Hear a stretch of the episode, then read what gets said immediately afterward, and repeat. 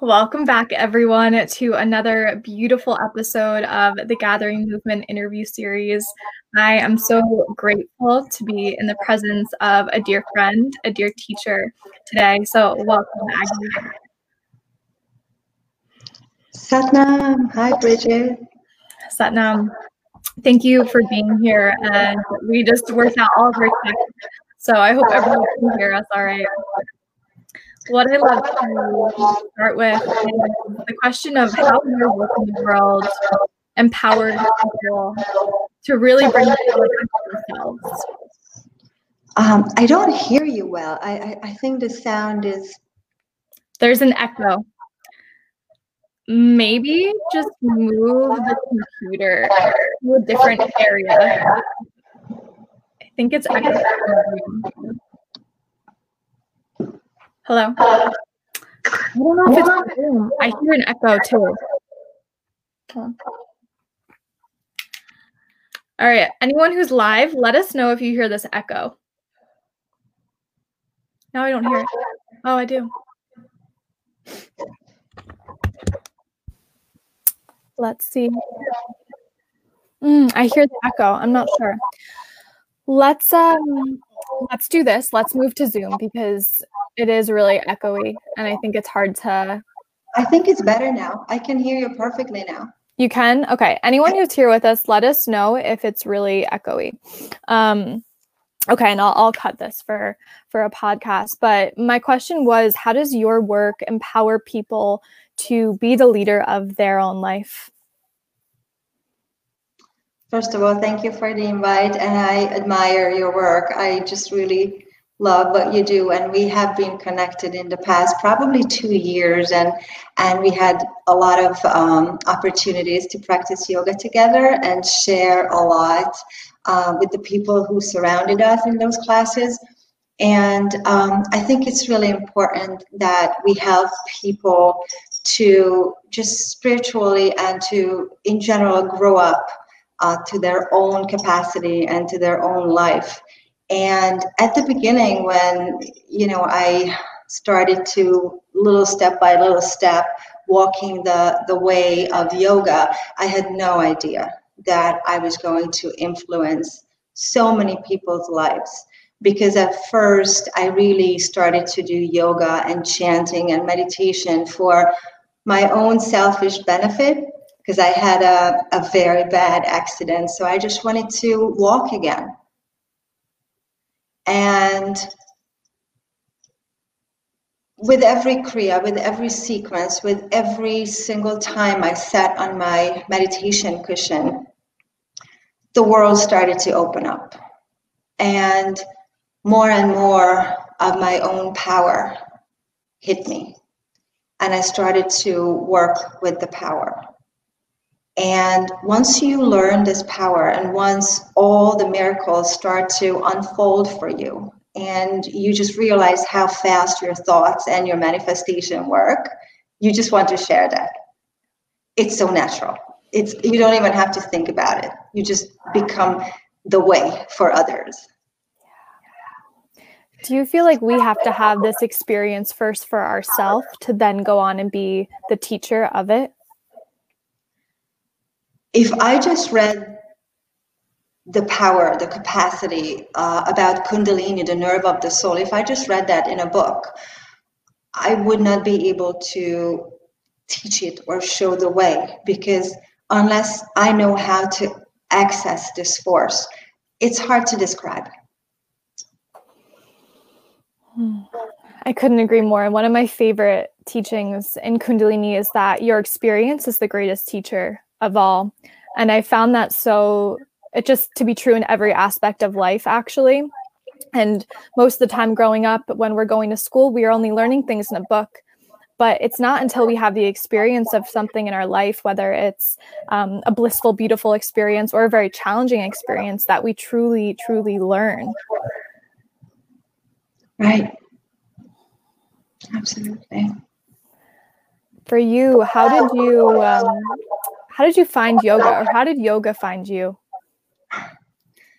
Um, so let's go back 18 years. I, I just celebrated my my adulthood in spirituality this October um, in 2002 in the peak of my my happy um, happy life and career. I, I lived in Europe back those days and I had my little perfect life and a great career and I fell from the horse on a frozen ground and uh, in a split second my whole life shattered. Not only my femur, my knee joint into uh, like a puzzle, like 100 pieces, but my whole life, everything. And um, uh, the doctors actually contemplated above my own head whether they should um, reconstruct my my leg or just cut it from the knee below. And um, those moments um, brought me back to the here and now, like nothing before. And when I was present with a lot of pain after the reconstructive surgery, and the doctor came in and told me, okay, Agnes, we did our best, but it, from now on, it's you and God. And before him, no one ever mentioned me God because my dad was working in a communist country for the government. So I was not allowed to go to temple, to churches, to nothing. We couldn't even mention God because if someone learned, he would have gotten fired. So I, I never heard the word God. And this person, this great super doctor, tells me that now it's me and God. And I was like, okay, if it's me and God, I'll have to figure it out. and yoga was offering God in a lot of scriptures and books. And um, some people who practiced yoga around me, they were mentioning God and they were praying to God. So I thought that this path would bring me closer to God. So true. Wow, I didn't know that um, your dad worked for the government, and I can only imagine growing up during those times and not even knowing this word, not even knowing what what this truly was. So when you had that experience, you must have felt like your whole world was not only shattered but opened. So what happens then? And if I may share with you, because I yeah I never told you that my my dad had a, a very responsible position, um, and um, and I, I, I was brought up in strict circumstances. Um, we were living a good life, but emotionally and spiritually, none of us in the family were thriving. And I have to say that looking back, and I wrote a book about this and um, the feminine. It's called the. Um, I wrote it in Hungarian, so it's called um, "Woman: The Nucleus of Life." And in one of the first stories, I share with everyone that um, as I look back into my early femininehood, my my early teenager uh, years, I was always um, I got hooked on something that tried to fill that I tried to fill my hole with, and growing up without God or growing up with without the soul and the closeness of our true being, it leaves a lot of empty space and a lot of black holes. And whatever we do, all the addictions and all the relationships and everything tries to bring something into this deep, vast, painful hole. And it's just temporary. It feels good for two hours, for two days, for two years, and then the hole is back again, open wound. I couldn't agree more. And I've had similar experiences growing up as well. And it wasn't until I also found, or yoga found me, as I like to say, that I was able to realize the truth of who I am, of the deeper parts of me as well. So thank you for sharing that. To you, what does the word or what does Kundalini mean to you?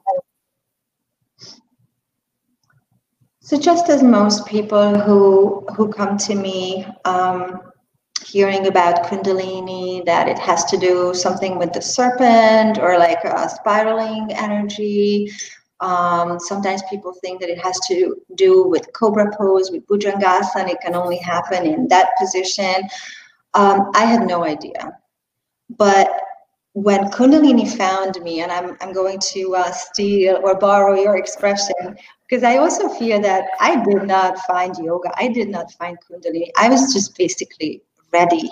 And I had to say yes to step um, over that doorstep and, and merge into the practice. But um, so when I when you when Kundalini Yoga found me, I already thought that I was the greatest yogi like I had uh, the major hatha yoga poses. I could walk on my hands. I could do any kind of headstand with any leg variations, holding for even 20, 25 minutes. I was actually competing with my friends and family who can hold the, the um, headstand Shirshasana longer. And then um, with this great spiritual ego that we all go through this phase, because these poses when we unlock the blocked energy through the body through the, the the energy bodies that we have we don't know what to do with these forces. And it goes into our head because energy is going upwards when it has to do with spirituality. That's the way right? In and up. And it goes up into the head. So we all start to think that we are god and in a way it's true and it's a great realization. But then eventually we realize that we have to use this uh, god force or godliness towards good things whatever resonates with the universe and and it means lift uplifting um, big and small so um, when Kundalini Yoga found me, I thought that I could do everything. And then I remember until now that Gurmukh Kaur Khalsa uh, had us holding a backbend like this with breath of fire for three minutes in the deepest background. And because of my ego i stayed but i i probably thought three times during that three minute that i was going to break like a stick but i stayed because my ego was strong. And when i came back miraculously my tears started to just uncontrollably fall out. And i went into a trembling, a shaking that I never felt before. Like all my nervous system was signaling me that this is where your next phase lies. This is what you have to work on. And then it hit me that, okay, I think now I'm going to do Kundalini yoga. this is it for me. That's pretty funny. Um, I love that that share and that experience of uh, the ego and how it comes into play and how it's really the greatest teacher for for all of us because we're able to realize why something is coming up for us or why we feel like we need to be the best at something. So i i appreciate that. One thing i would love for us to talk about is the importance of a spiritual name and what your spiritual name means to you. So, um, because pretty much everyone in Yogi Bhajan's world or the Three Age world, um, everyone has a spiritual name who wants to uh, teach Kundalini Yoga. I also signed up because I thought that this is how it goes, right? And I had no idea that when the spiritual name comes, what it really going to mean to me. So I open up the envelope and I see Bir Akal Kaur. And before me, all my friends and fellow teachers who asked for a spiritual name, they all got beautifully sounding, melodious, very soft, like Shiva Shakti Kaur or Sat Shakti Kaur or something that was really like like like really nice. And I get this Bir Akal Kaur. And I was like, oh no, I'm not going to use this.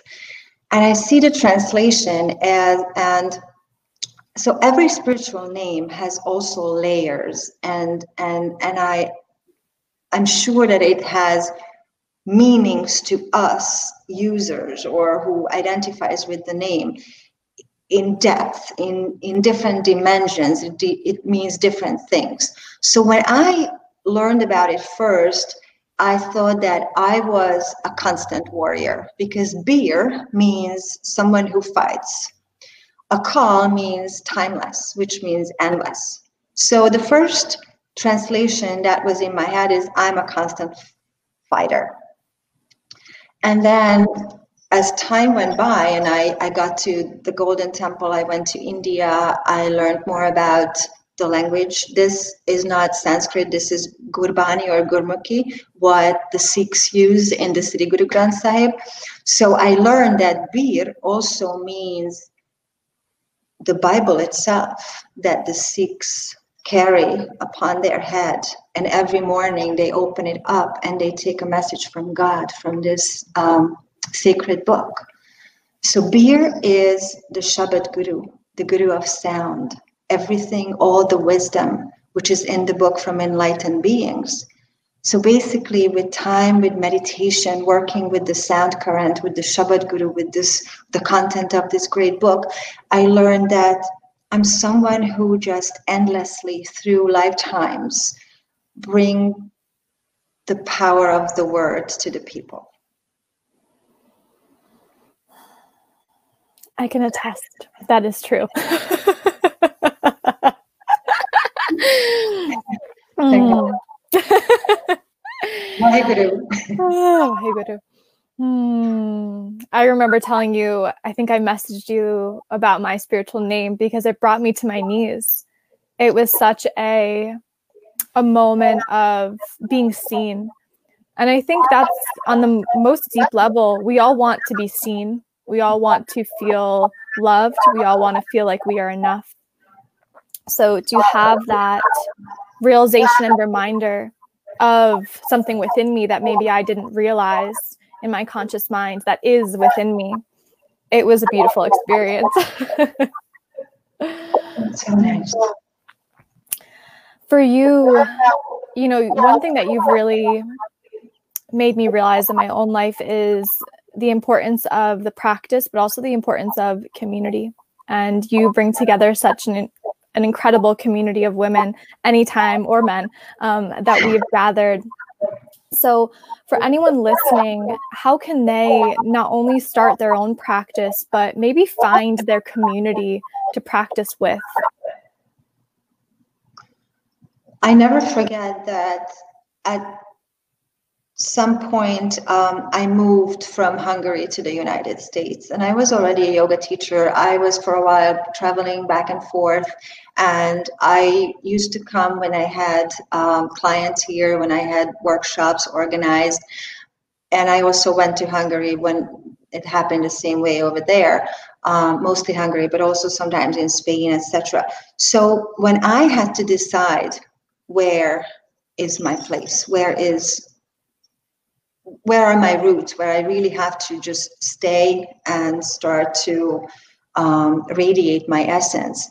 And i never forget that i was consciously I, I wanted to find out with my thinking process how i'm going to um, invite people in. What is the marketing strategy? Because i was a marketing person and a pr person before so i thought that spiritually works the same way but I never forget that Yogi Bhajan has a lecture where he says, where there is a Kundalini yoga teacher with a solid sadhana, with a solid spiritual practice, um, sadhakas, uh, students, clients will just appear. So I realized that it does not matter if I'm going to move to the country in Hungary, any state in the United States, or any country in the mountains or near the beach if I have my sadhana and I, I radiate my essence, my soul, I keep up with my, my practice, people are going to show up, whomever is ready for the frequency. That's all. Hmm. So simple. Yeah. So simple. What does your sadhana look like every day? Very different. I have a two and a half year old. So uh, before him, my sadhana was super religious, meaning every single day I would wake up one or two hours before the sunrise. This is called the Aquarian sadhana. Um, in Kundalini Yoga, we tend to wake up before the sun because if we wake up with the sun or after the sun, our nervous system responds to the morning in a different way, and we might find ourselves in a different mindset or or attitude.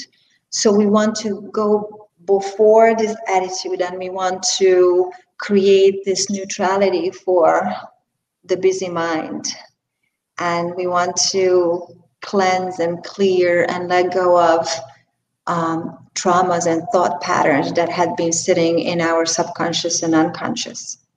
So I had that super religious, I did it hardcore, and probably that's why I managed to work through a lot of trauma, a lot of trauma from my um, communist childhood.